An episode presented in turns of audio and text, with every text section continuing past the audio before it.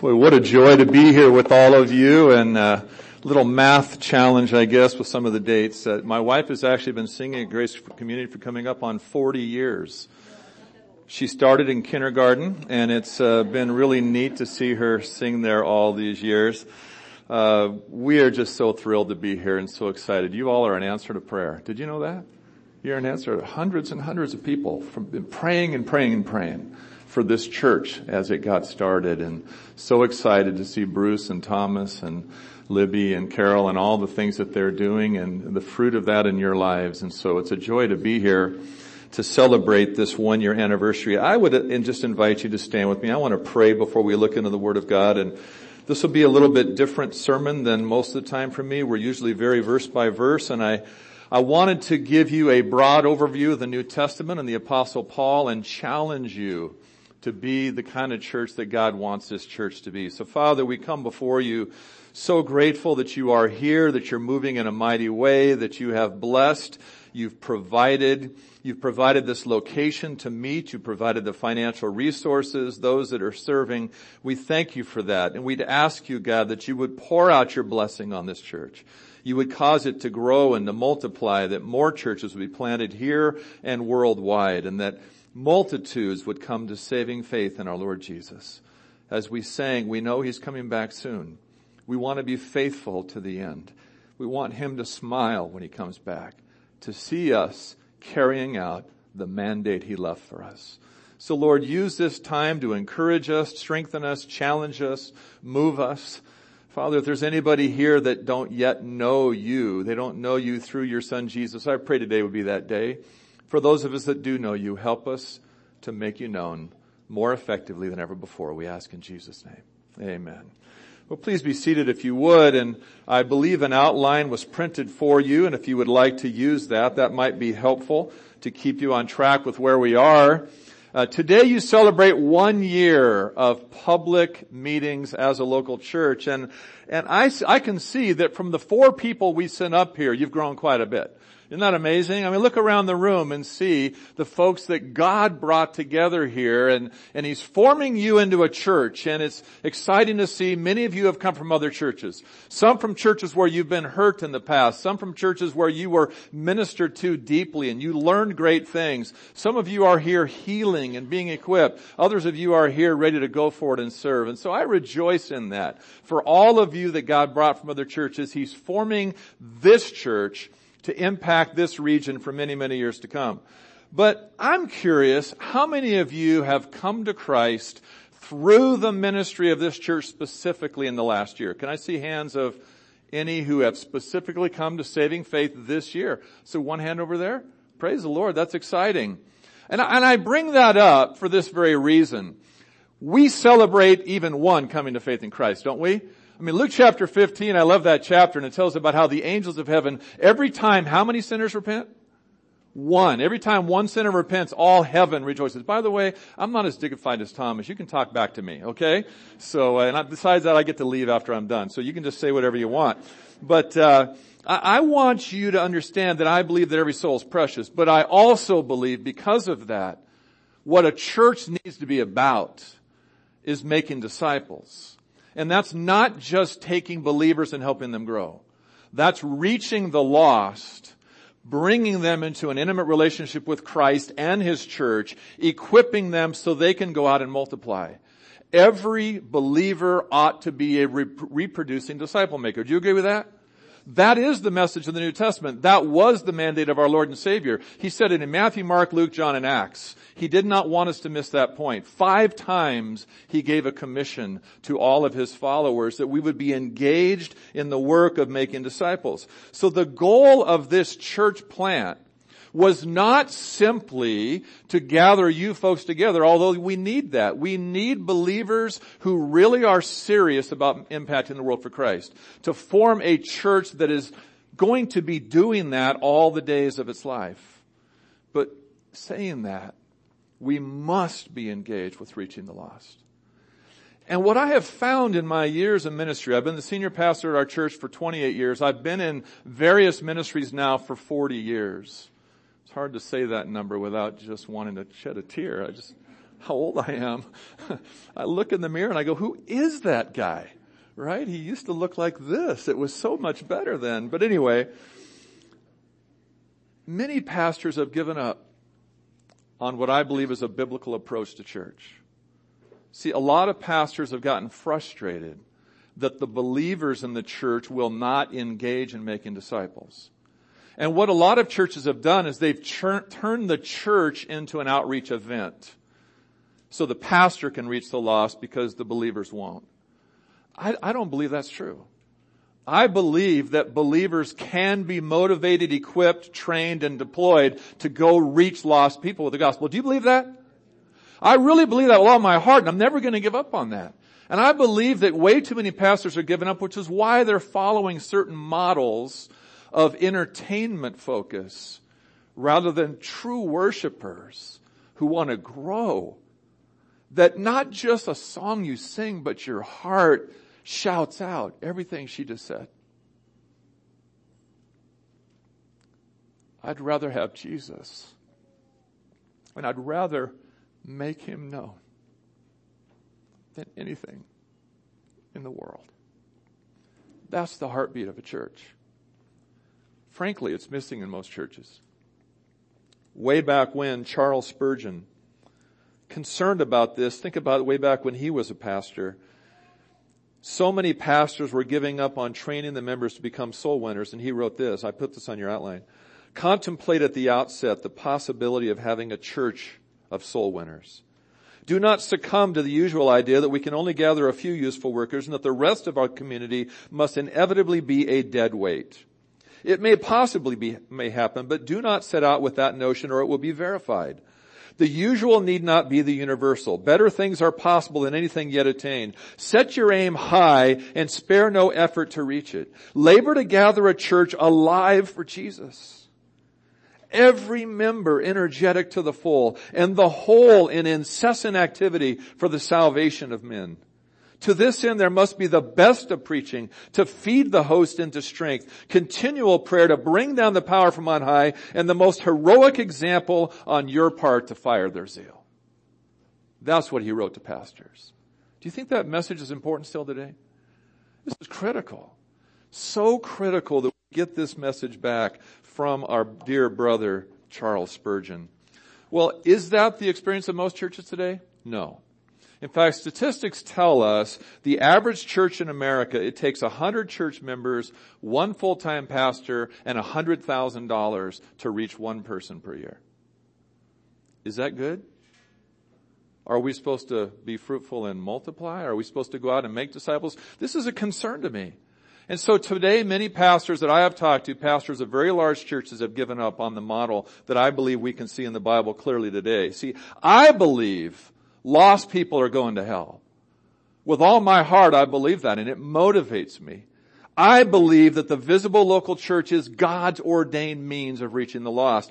I believe that every member of the body of Christ is uniquely gifted and we as a body work together to reach a lost world. I believe that this can help other churches. If you become a church where everyone is engaged in making disciples, you're growing, you're being discipled, you're discipling others, you're reaching the lost, if that's the kind of church you are, it will motivate you, excite you, it'll, it'll keep you going for the rest of your life, and you will not only build a great church here, you'll start impacting other churches in this area. They will become healthier. They will start to do the same thing, and this whole region could be reached for Christ. And it won't stop there. Because by God's grace, many of you came from Simi Valley up here, right? And from other parts of the country and around the world. And some of you are going to keep going.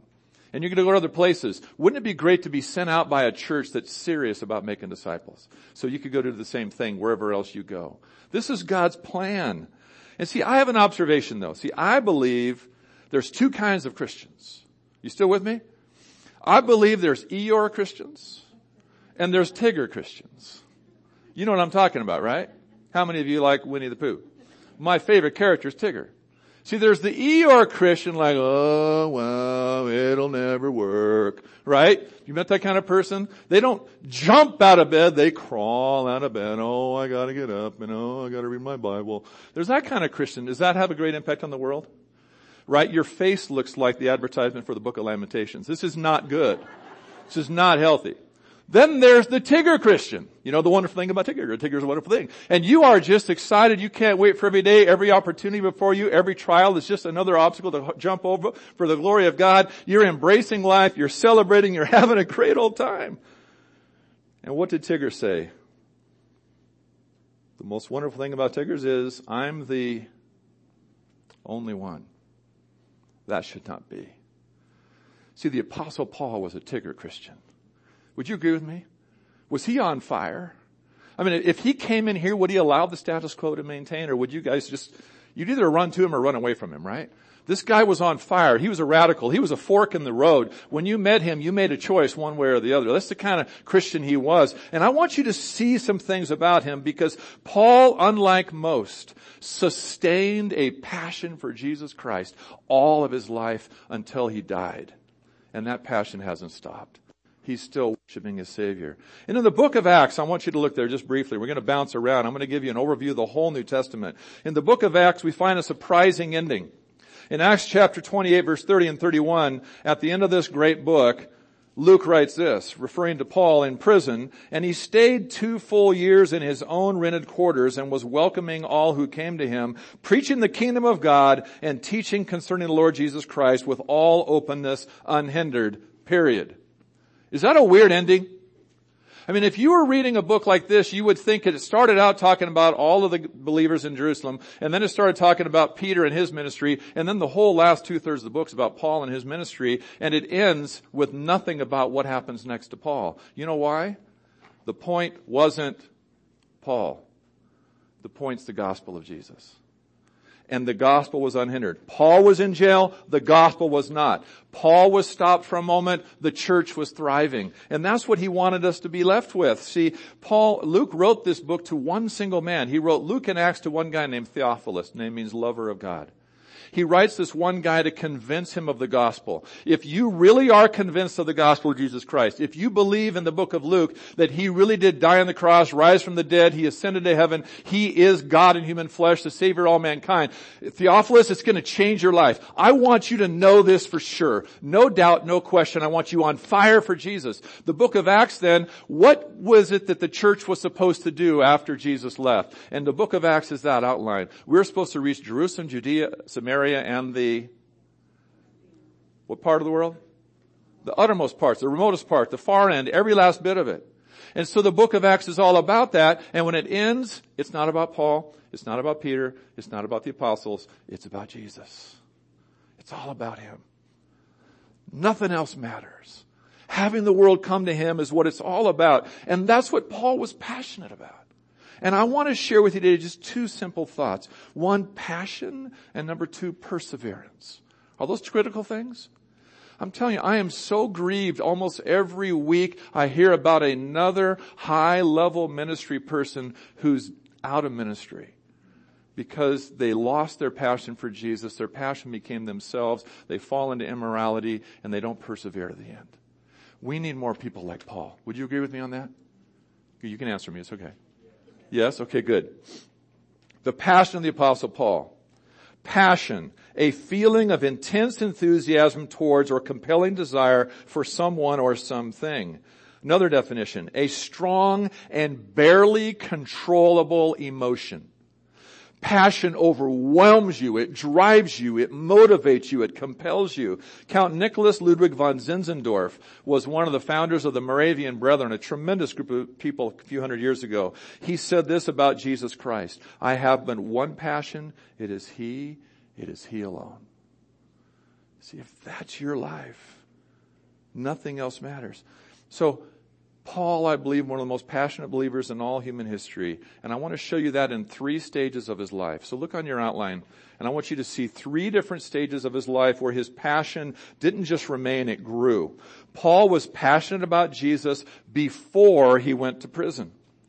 Before he went to prison. He comes to faith in Christ. He gets trained by the Lord himself out in the desert. He starts growing. He gets accepted by the apostles. They send him out. He starts preaching the gospel. He's going around. As he's traveling, he then writes back to the people and, and then he writes to the Romans. Now he's never been to Rome yet and he writes them. He wrote this three years before he got there.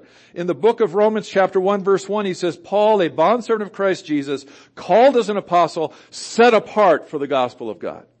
There's a lot of things I could be about, but God pulled me out of all of that and gave me a commitment to the gospel. That's what I'm all about. Romans 1, 8 through 17, he says, I am eager to minister to you. I am under obligation to reach the world. And this great statement, verse 16, I am not what? Of the gospel of Jesus Christ. I am not ashamed. Now Paul had been through all kinds of stuff. He'd been threatened, he'd been maligned, he'd been lied about, he'd been persecuted. He says, I am not ashamed of this gospel. I will live and die for this gospel. In chapter 9, he was so passionate to see Israelites saved, his Jewish brethren. He was so desirous to see them saved, he says, I would even be willing if it was possible. It's not possible, but my heart is so passionate. I would be willing to go to hell if it would save the Jewish people. Is that passion? I'll be honest with you. I've studied hell. I don't want to go there. I don't want to go there. And I'm not even convinced in my own heart right now I'd be willing to go there for someone else. Paul says I would. Passion. Commitment. Chapter 15, he says, I'm so burdened to preach the gospel. I want to go to some place where Jesus has never been preached before. I don't want to just go build a bunch of Christians around. I want to go reach lost people chapter 15, he then says, I want to go to, to the Romans and then I want to go to a new territory in Spain. Paul is driven, he's motivated. To the Corinthians, he writes in chapter 2, he says, I don't want to know anything among you except Jesus Christ and Him crucified. That's the one thing I want to know. Do you know that? Do you know Jesus died for you? Do you know that He rose from the dead? Has it changed your life? Paul says, that's the one main thing I want to know. You can accuse me of anything else, but that's what I live for. Chapter four, I want to be a faithful steward of the gospel.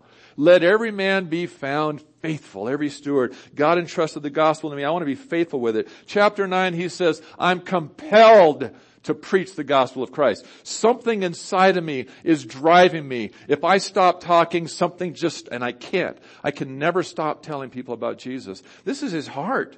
In chapter 15, he then says, by God's grace, I have done more than all the other apostles put together. He's not lying. This is inspiration of the Spirit of God. He says, I have been so driven. I have just been working day and night, giving myself to this, and I have just devoted my life to reaching people. And it wasn't me that did it. It was God's grace in me, motivating me, driving me, compelling me. In 2 Corinthians 5, he says, the love of Christ compels us. And that's an interesting word because it can mean compel or constrain, this Greek word. So imagine if you had a hose and you just turn on the faucet, the, the water comes out, right? And the water's coming out and it's coming out at a certain level of force. What happens if you put a nozzle on there? Does the nozzle constrain the water? Yes, until what? Until you open, then what it, what's it do? That water's under pressure and it shoots out further than ever would before. He said, that's what the love of Christ does to me. That's what the love of Christ does. Hudson Taylor was the director of the China Inland Mission. He would interview candidates for the mission field and he would always ask them, what's motivating you for service? Why do you want to go to be a foreign missionary? One would say, I want to be, I want to because Christ commanded us to go. Another one said, I want to go because millions are perishing. Hudson Taylor said this, these are great motives but they'll fail you in times of testing, trials, tribulation, and possible death. There's but one that will sustain you in trial and testing, namely the love of Christ. Are you motivated by the love of Christ today? A friend of mine had the privilege of meeting with a guy named John G. Mitchell. He was one of the professors at Multnomah School of the Bible in Portland for decades. John Mitchell was born and raised in Canada. He would walk the fields, the plains of Canada and of course, you know, they have those long, long, long days way north up there. And so it might be late till two, three, light till three or four in the morning. He would walk the plains and read the Bible out loud for hours. He memorized The entire Bible. Whole Bible. A friend of mine had dinner with him one night. He said, Dr. Mitchell, you've been at this for decades. What's the one thing you think is missing in the church today? Tears ran down his face. He said, People just don't love Jesus anymore. What a sad statement. Do you love Jesus today? Tell me truthfully. Do you love Jesus? Is he your life? Do you love him so much? Are you glad you know him? Do you want to make him known? See, Hudson Taylor and others were saying that's the thing that'll keep you going when nothing else will. Paul said, follow me as I follow Christ in 1 Corinthians 11, 1. Where might that lead us, Paul? Jesus said, well, I guarantee that's going to lead you into persecution. I guarantee you the world's going to hate you. I guarantee you're going to have troubles and strife and strain. This is not going to be an easy road. You're not going to be liked by a lot of people, but I'm telling you, it's worth it. There's nothing in life worth it more than this. And that's the way Paul lived before he went in prison, which is why he went to prison, right?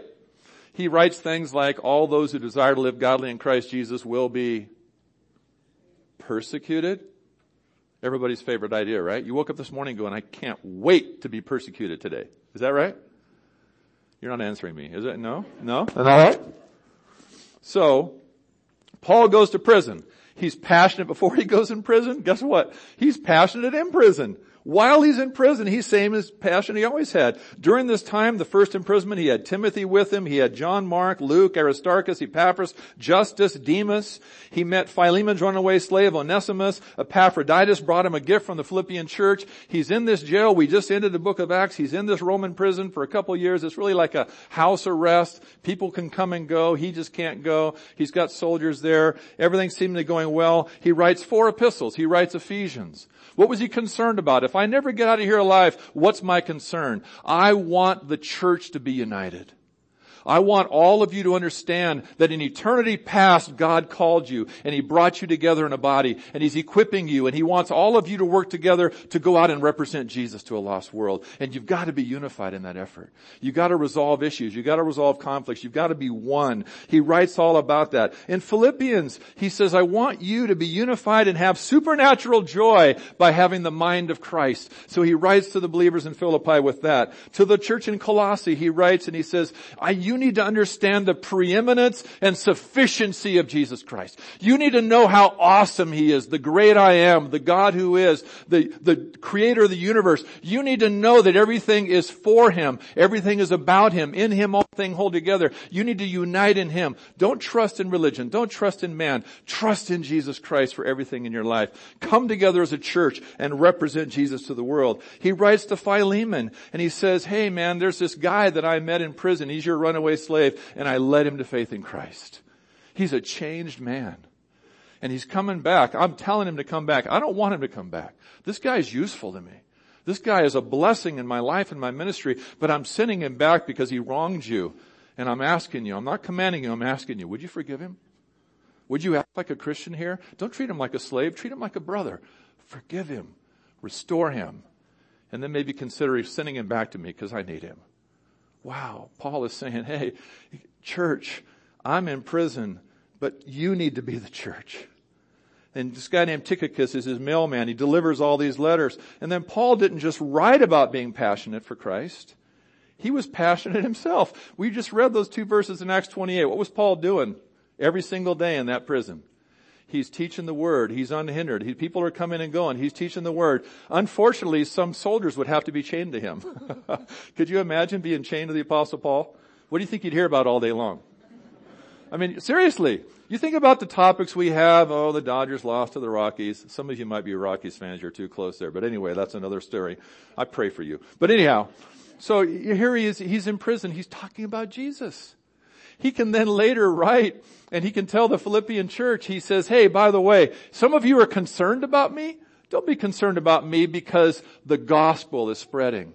It's going everywhere. In fact, some inside of Caesar's very household are being converted because he would lead a primary soldier to Christ and that guy would go into the household of Caesar and he would share the gospel and Caesar's own family members are getting saved and Paul is saying, hey, don't you worry about me. God's sovereign a hundred percent of the time.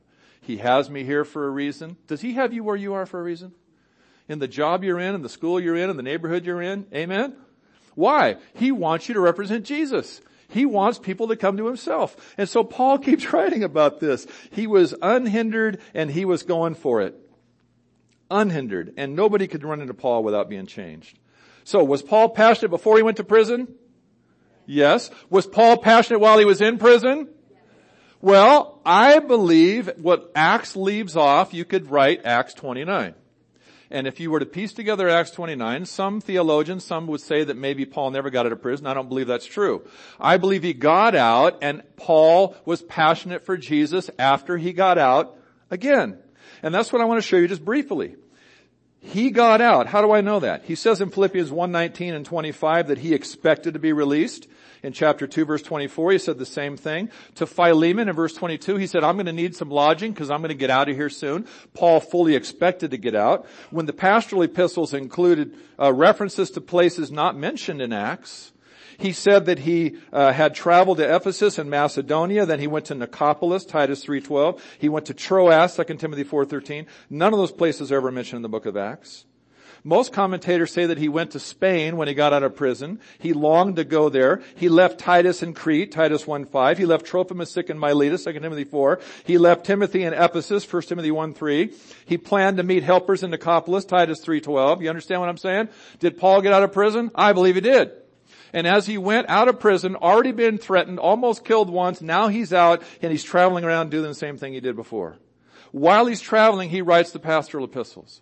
He writes 1 Timothy and he writes Titus. In Timothy, he writes a leadership manual for the church. He says, Timothy, I've left you there in Ephesus and what I want you to do is have this church be the pillar and support of the truth. And this is the way it should behave. And this is what the people should do. And this is what you should do. And you've got to fight against false teaching. You've got to train up a church where they know what they believe and why they believe it. You've got to get this church so growing and so healthy that they can refute false doctrine. And you need to appoint godly leaders, Timothy, so they can shepherd the flock among them and raise them up to be godly people. Because in Colossians, he said earlier, my goal is not to get bottoms in the chairs. That's not the goal of the church. If a pastor has that as his primary goal, there's something wrong with that man. Paul says, my my, my, manifest goal, the thing I'm motivated by, the thing I work day and night for is to present every single person mature in Christ. And I'm not going to stop till everybody is. Let me ask you a question. Is every single person in this church as mature as the apostle Paul? Or is the work done? We got a lot of work to do, don't we? We personally have to grow and we got to help each other grow. We want to see Jesus and go, Lord, we ran the race. We as a church, that's why you have growth groups. That's why you have preaching. That's why you go verse by verse through the Bible. You want to be fed. You want to grow. You want to be on fire. You don't want to go to some church where they just go, you are just the best thing since sliced bread. And I can't tell you how great it is that you're with us here because God is so shocked that you're on his team, man. He's blown away. No, no, no, no, no, no, no, no. This thing's about Jesus. Can I get an amen yet? Is this about Jesus? Did you gather today because of Jesus? Are you here to celebrate Jesus? That's what we're here for. This is what it's all about. We're passionate about Him. And so Paul did this. He writes to Titus all those things. So he's passionate about Jesus and reaching people for Him. He's passionate about the church because the church is God's method of reaching the world. And so Paul, passion before, passion in, passion out. Now let me talk about perseverance. The perseverance of the apostle Paul. Acts concludes Paul's passionate. He's been faithful. People have been ministering to him. That time in that prison, it was great. Brothers and sisters are coming, bringing him money, bringing him food, caring for him, studying, teaching. Some of them are going out from there, sharing the very things he taught them. It's fantastic. He's released, he travels like I just explained, but in July 64 AD, something terrible happened in Rome. Remember what happened in Rome? The city burned down. And Nero blamed it on Christians. Not Jews, Christians, which they thought was a subsect of the Jews. He blames it on the Christians. At this time, Paul is probably in Spain. He's traveling and preaching the gospel and planting churches. He returns to Rome in 66 AD. And there's people who hate him. He wrote about them in Philippians 1. He said, these are people that have a self-ego. See, it's about them. They're glad I'm in jail because they can make a name for themselves now. It's never about the man. It's never about the pastor. It's always about the Savior. So Paul is back in Rome, and these people hate him, and they make it known he's there, and he's arrested. While he's there, he writes his last book, 2 Timothy. He tells us some of the details of what happened prior to his martyrdom. In chapter 1 verse 15, if you want to look there just real quickly, 2 Timothy, this is Paul's final, final letter. It's his swan song. This is his heart. What he wants to pass on. What he wants to leave for his beloved son in the faith, Timothy. In 2 Timothy 1.15, from the Roman prison, you are aware of the fact that all who are in Asia turned away from me. Is that different than Acts 28? Acts 28, they're coming and going, they're bringing him food, they're bringing him money, they're coming there, they're alongside him, they're celebrating the fact, we're Paul's friend. He's the great apostle. We're glad to be Paul's buddy. Second imprisonment, they won't come near him. He's alone. He's in a dark, cold dungeon, treated like a criminal. In chapter 4 verse 16, look what he says. This is tough stuff, folks. This is not, this is not feel good Christianity right here. 2 Timothy 4:16, Paul writing from a prison days before he's going to get his head severed. At my first defense, no one supported me, but all deserted me. After all I've done, after 30 plus years of faithful ministry, the people who said my, were my friends have abandoned me. I'm alone. You feel that? I'm alone. They've left me. What's he say next? May it not be counted against them. Wow. What a heart. 2 Timothy 4 6. He says this For I am already being poured out as a drink offering, and the time of my departure has come. I have fought the good fight. I have finished the course. I have kept the faith. In the future, there is laid up for me the crown of righteousness, which the Lord, the righteous judge, will award to me on that day, and not only to me, but also to all who have loved his appearing. Make every effort to come to me soon, for Demas, having loved this present world, has deserted me and gone to Thessalonica. Crescens has gone to Galatia, Titus to Dalmatia. Only Luke is with me. Only Luke. I'm all alone. Crescens, Titus, and Tychicus all had important tasks. They're faithful, but they're gone. They're off doing something. In 2 Timothy 1, he says, the family of Onesiphorus, they ministered to my needs, so they should be remembered. And in chapter 4, verse 9 and verse 21, in verse 21, he says, Timothy, make every effort to come before winter.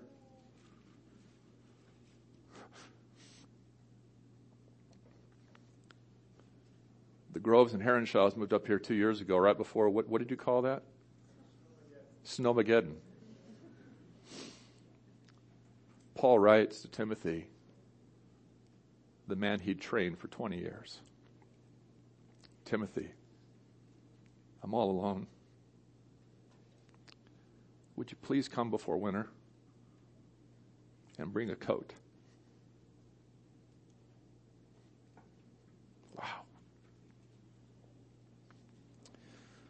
Chuck Swindoll wrote a book, Paul, a man of grace and grit. He wrote this. Travelers to Rome today usually miss that most important site. He's going to talk about the prison where Paul was. It's called the Mamertine prison We're leading a trip to Israel, Jordan, and Italy at the end of this year. And we're going to go to this site. I've been there once before. Swindoll writes, it's inevitably missed because it's not listed in any of the tourist brochures.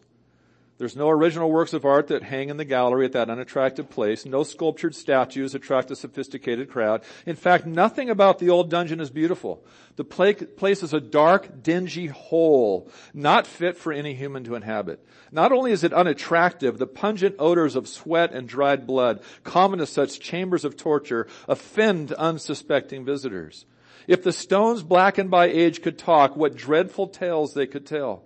The few tourists who descend into that dreary space crouch through narrow passages. They sense what it was like for anyone to spend even a few days in the dank, gloomy chamber of horrors then called the Mamertine prison. In that lonely dungeon, the prisoner named Paul spent his last hours, during which he wrote some of the tenderest words ever penned to a fledgling young ministerial apprentice just beginning to hit his stride. Paul wrote his second letter to Timothy while alone in the shadows of that damp and dirty cell. Hans Finzel in his fine book, Empowered Leaders, skillfully describes the place where Paul spent his final days. Any visitor who to Rome learns immediately that St. Peter's Church is at the center of the city's attractions. Like magnets, the Vatican, St. Peter's Basilica, the beautiful museums that surround it draw millions to this ancient city each year. I visited Vatican, Square, toured St. Peter's Cathedral, spent half a day in the Vatican Museum. I was especially impressed by the works of Michelangelo in the Sistine Chapel. However, what inspired me most, what impressed me the most, happened after I left those great buildings and that rich history. As impressive as they are, there was something more special in store. On an obscure side street a few kilometers from the Vatican, there's a small building thought to house the prison cell where Paul spent his final days. Whether it is actually the, the place or not is debatable, we climbed down into this cramped hole beneath the ground and spent about a half hour in the dark cell. It was cold, damp, and musty.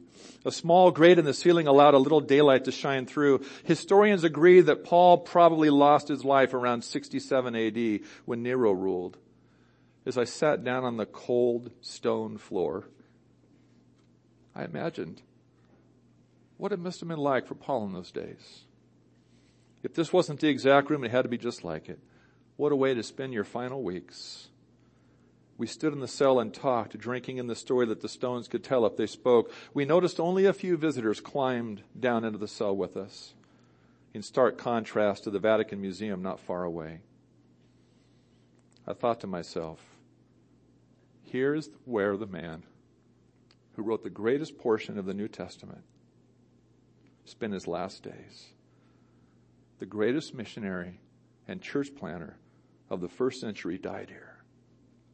Wouldn't more people want to feel what it was like for him? Obviously, the answer is no. Most people visiting Rome today do not list Paul's cell as one of their top 10 tourist sites, but for me, it was number one. Number one. Did Paul let that cell get him down? No. not at all. Why not? He was passionate about Jesus. In Philippians 1, he says, For to me, to live is Christ, and to die is what? Do you believe that? It's gain. Guys, don't worry about me. If I die in this first imprisonment, it's okay because I'm ready to go. I want to see Jesus. And then in Philippians 3, even more difficult. This is one I struggle with. He says, I want to know Christ and the fellowship of His suffering. I want that, Paul says. Wow. I don't just want to know Christ. I want to know, I want to feel even a teeny bit of what he went through for me. I'm willing. I stand willing. And, and in fact, I'll die for him. Wow. Paul was passionate. In Romans 8, he says, Dear believers in Rome, I haven't met you yet, but the sufferings of this present world are not worthy to be compared to the glory that is to be revealed. Someday we're going to be in heaven. Things that eye has not seen, nor has ear heard, nor has entered into the heart of man. And we're going to see it, and we're going to experience it for all eternity. Don't worry about temporary suffering. It's so short, you'll hardly remember it. Wow. And in 2 Timothy 4, he says, hey, the reward's coming. You know what the reward, reward was to him? I'm going to see Jesus. That's the passion of my life. The person I love the most. Paul's second letter is dungeon talk. He's in this little cell under the ground, dark and dingy. He's endured countless beatings, four shipwrecks, stonings, torture. Now he's crouching in a tiny dungeon. And never once, mark this, never once does he complain. Not once. Wow, what a man. He acknowledges he's suffering. There's no denial. But after 30 years of faithfulness, his life's going to end with horrific suffering. And you know what's going through his mind? Just like what happened to my Savior. And it's okay with me. I'll gladly follow him anywhere. He was passionate. He persevered. So he writes the second letter to Timothy, hands it to Luke. It makes its way to Ephesus. He addressed it affectionately to Timothy, my beloved son. Hey, Timothy, it's dad.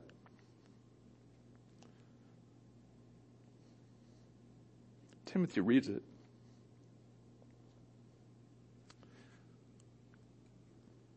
I have a vivid imagination. Any of you like that? I get emotional because everything I talk about, I'm seeing it at the same time. I mean, I'm looking, I see you too, but it's like I, I'm seeing these things happening and I'm, I'm, I'm envisioning Timothy reading this letter from his spiritual father. I'm imagining Timothy choking back his tears when Paul says, I'm being poured out as a drink offering. The time of my departure has come. You know, in Acts chapter 20, Paul talked to the Ephesian elders. He says, I might not ever see you again. And they, they knelt down and wept. Can you imagine what Timothy's feeling?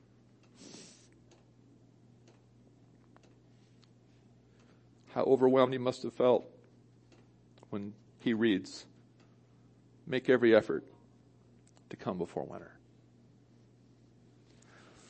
How challenged he must feel when Paul's about to die and he says, There's only three things I want. I want a cloak, I want the parchments, the scriptures, and I want you to bring me a friend. Wow. Chapter 1, he says, Timothy, live courageously. Go for it, man. Don't be ashamed of Jesus. It's worth it. Chapter 2, he says, be faithful, persevere, be strong in grace, be faithful to entrust to faithful men what I've given to you so they can teach others who will teach others who will teach others because I'm about to be gone and I need to know what I've invested in you is not going to stop there. It's going to spread to the ends of the earth. Timothy, you gotta do that. You gotta be brave as a soldier and disciplined like an athlete and hardworking like a farmer. You've gotta be diligent as a workman and you've gotta be as gentle as a servant. Chapter 3, he says, Timothy, get ready for tough times because they're coming. Because the world doesn't love God anymore. They love themselves. They don't want to hear the word of God. They want their ears tickled. Timothy, you just gotta get tough. You gotta be strong. You gotta persevere, my friend. And in chapter 4, he says, be devoted to proclaim the word all the way to the finish line. Never stop proclaiming the truth. And we don't know if Timothy made it before Paul died. But Timothy was forever marked. Bear with me, if you would, as I read a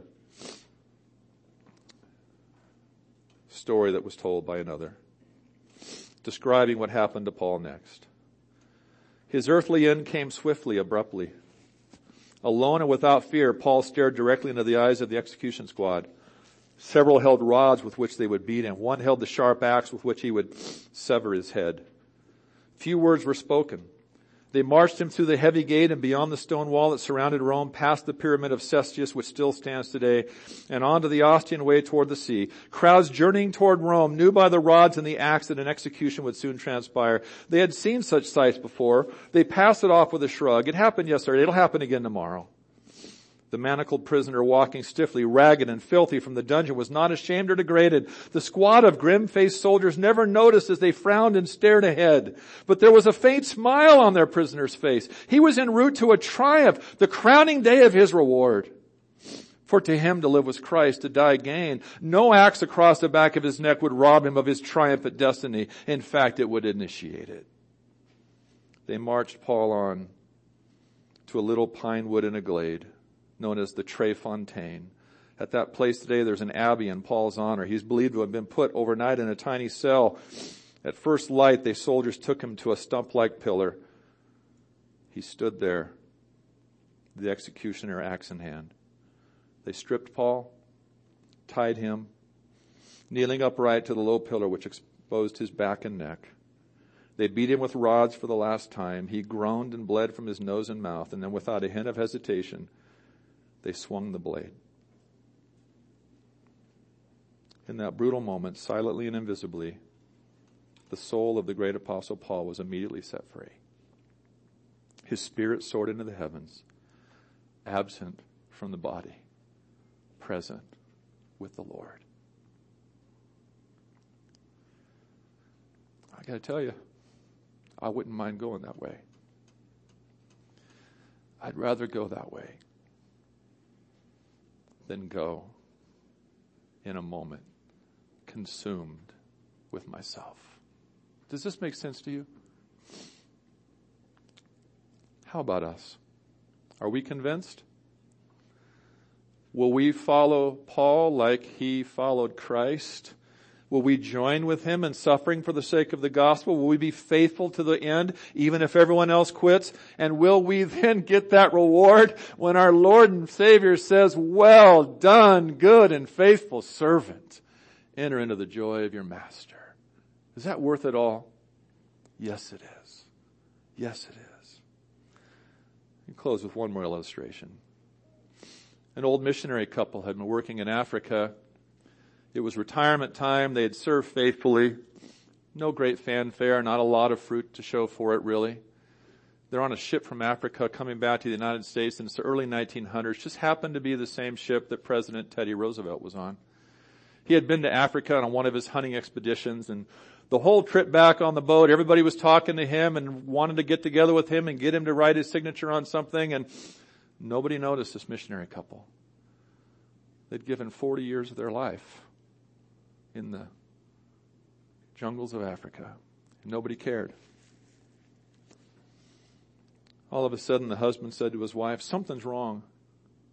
Why should he get all the attention? Why is he getting all the credit? What has he done? Here we are coming back from serving the Lord faithfully and nobody cares. They all want to talk to him and his wife says, dear, you shouldn't feel that way. I can't help it. It's not right the ship docked in New York, and as you would expect, there's a band there playing, and the mayor's there, and the president walks off, and they're all taking pictures and shaking his hands. The newspapers are writing articles, and the man's even more frustrated. That night his spirit broke. He said to his wife, I can't take this. God is not treating us fairly. His wife said, honey, go to the bedroom and talk to the Lord about it. A short time later he came out and his face is different. His wife said, what happened? He says, the Lord settled it with me. He said, I, told him how bitter I was that the president received this tremendous homecoming when no one met us as we returned. And when I finished talking, it was though the Lord put his hand on my shoulder and simply said, but you're not home yet. The rewards up there. The fanfares up there nothing this world has to offer can compare. Do you agree with that? See, if you believe that, you'll be passionate for Jesus. You'll be passionate for others to come to know Jesus. You'll persevere in this no matter what. See, Paul was a Tigger Christian. Would you join with me and make sure he's not the only one? Amen. Father, thank you for this time together. Thank you for blessing this church. It's obvious you've brought people here who know you and love you. You've given them a fantastic group of a pastoral team, husband and wife that uh, love you, two precious couples that we miss dearly, willing to sin here because we wanted to see this happen. And Lord, I ask you to bless this church profoundly. I ask you, Lord, to just cause them to love you more. Help them to see that the dross of this world cannot compare with your glory. That they would value you more than anything else. They would love Jesus first and foremost. And you would give them not only the heart, but the skill to go out and make Jesus known. Oh, Father, I long to see thousands upon thousands of people in this area reached with the gospel. Please use these dear saints and encourage them when it's tough, when no one else wants to do it. Remind them your spirit is there. You're empowering them just as you have other faithful people down through the centuries. And Lord, how I pray for Thomas and Bruce. You will make them steadfast to do this church your way, to lead this church your way, to teach your word faithfully, to make disciples, to model an evangelistic lifestyle that the church family could look at them and be encouraged and inspired to do likewise. Thank you, Lord, for meeting us here. Thank you for the example of Paul. May we be more like him. May we follow him as he followed Christ. And may you get all the glory we ask in Jesus' name. Amen.